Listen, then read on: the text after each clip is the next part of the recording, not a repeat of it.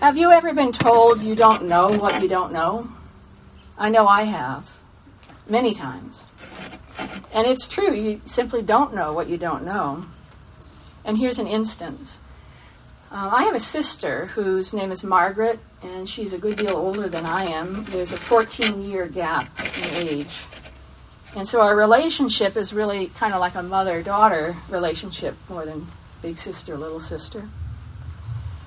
One Fourth of July at the neighborhood block party, I was talking, standing around talking as you do at a block party, you know, with people. Um, and I don't remember what we were talking about, but I do remember it was political. It was July 4th, 1980 something, and I was in my early 20s, a college student. And one thing that my sister doesn't love about me are my politics. There I was, youthful, idealistic, my progressive politics on display, and I must have done something really horrible. Like, say, we need to do more for the poor. Because my sister said, I'd like to hear you say that once you're a homeowner and you have paid property taxes. Or another version of that, because that was not the only time she said something like this. Another version of this was once you've had kids, then I'll listen to you, because you'll know what I'm talking about. So, in other words, she's saying, come back and tell me about your concerns for the world once you've been a homeowner and a parent, once you've taken on the weight of the world. That would, that would be when you know how hard it is to provide for the people you love, let alone for the needy str- stranger in your midst. Now, I'd like to ask you to think about a popular movie, I think also made in 80, 1980 something. Um, uh, is starring Jack Nicholson and Tom Cruise. A Few Good Men. And there is the famous, iconic courtroom scene. I think you know where I'm going with this, where Cruise is interrogating the witness. He's the Navy JAG in court. He's interrogating Nicholson about what happened the night of a massacre. And Nicholson shouts, You can't handle the truth. What he's saying is, Yeah, I'm the guy. I'm the one who was responsible for that massacre.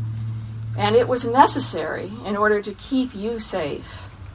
You don't know and you don't want to know how dangerous the world is around you. Because if you knew, you wouldn't be able to condemn me for what I did. Now, I may be reading between the lines a little bit, but you can't handle the truth. Courtroom scene is telling us that the world is a dangerous place. Now, um, there's something similar between these things, but don't get me wrong. I hope uh, you can see that there is a difference, even though there's a, some similarity, but there is a difference between what my sister Margaret said and Jack Nicholson's outburst. No matter how much we disagree, come what may, my sister is going to love me, and she and I are in a loving, caring relationship. She tells me, You don't know what you're talking about, in the best possible sense because she believes I'm capable of learning. Both she and Nicholson are saying that we have something to learn from and about the world. But the good news is, at least in the case of my sister, the good news is that there is hope. And no matter what, because we're in a loving relationship, she will always be there to comfort me. And she has been there many times. In the gospel for today, Jesus tells his followers that we, he must leave them before the com- Comforter can come. According to John, he says, It's to your advantage that I go away, for if I do not go away, the Comforter will not come to you. Now, the Comforter is one of the many ways we name the Holy Spirit. You may be familiar with some of the others the advocate, the teacher, and so on. God Jesus, and yes, God Jesus, for they are one, Jesus in God will send the Holy Spirit, and the Holy Spirit will sustain us, sustain the beloved community through good times and bad. The Holy Spirit will be there with this community of Jesus followers through the new revelation of the truth that they could not bear during the time of Jesus' ministry. Jesus says, I still have many things to say to you, but you can't bear them now. So I want to say something about the Gospel of John. It's not like uh, the other Gospels in the New Testament in, in some ways. And many of these differences are not important right now, but for one thing. And that is that the Gospel of John, some scholars believe, is stitched together from materials that are taken from two books that are now lost. And one book is called the Book of Signs, and the other, the Book of Glory. The signs are the miracle stories that Jesus performed that are proof that Jesus is who he says he is. And John's gospel relates these stories in the first 12 chapters. What are the signs? Well, they are the miracles that point beyond themselves to reveal some truth about God. For instance, Jesus changes water into wine at the wedding in Cana. He casts the money changers from the temple. He speaks with a Samaritan woman at the well, disclosing intimate details about her personal life, and speaks about the living water. A royal official pleads with Jesus to go with him to Capernaum to heal his sick child. And Jesus doesn't need to go to Capernaum. He heals uh, from a distance just by speaking the word. And then he feeds the 5,000, walks on water, halts the stoning of an adulterous woman, heals a man born blind, and raises Lazarus from the dead. And this is just a list of the top 10. There are many more. Now, the second part of John are chapters 13 through 20, and they deal with the last week of Jesus' ministry. The last week of Jesus' life before he left this mortal coil, before it was time for Jesus to be glorified.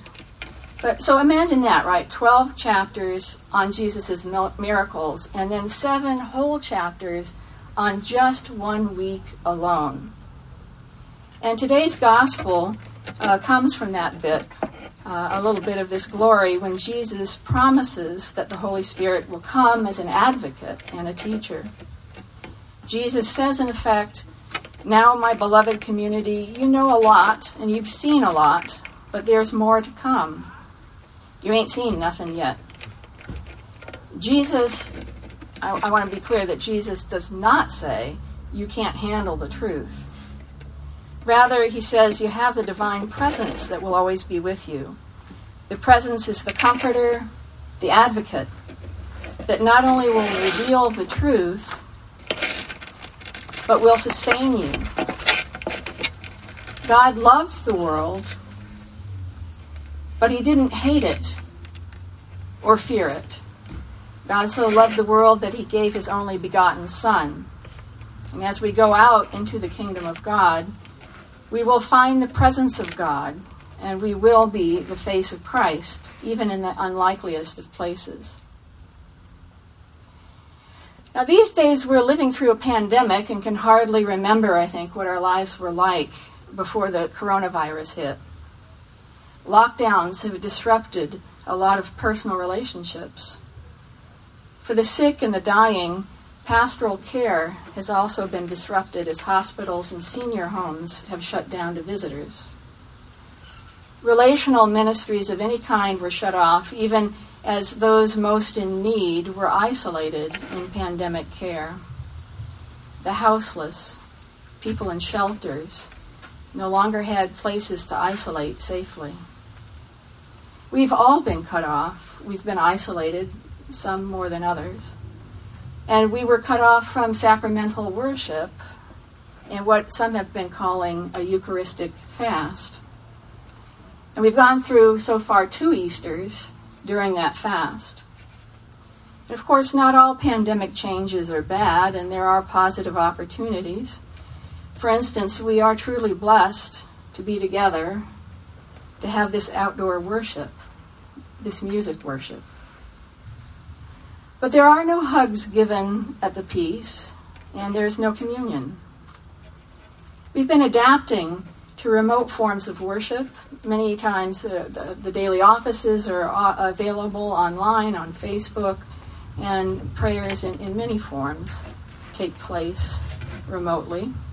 And shut ins have been able to worship more readily because now they are connected. In our daily lives, there's been positive lessons too. Creativity, connectivity, and flexibility are more readily at hand. And COVID itself has revealed anew issues that have been present in our midst. But COVID has stripped away the veil of denial, which we are ready to accept. The murder of George Floyd which, by the way, the first anniversary of which is on Tuesday. It's been one year.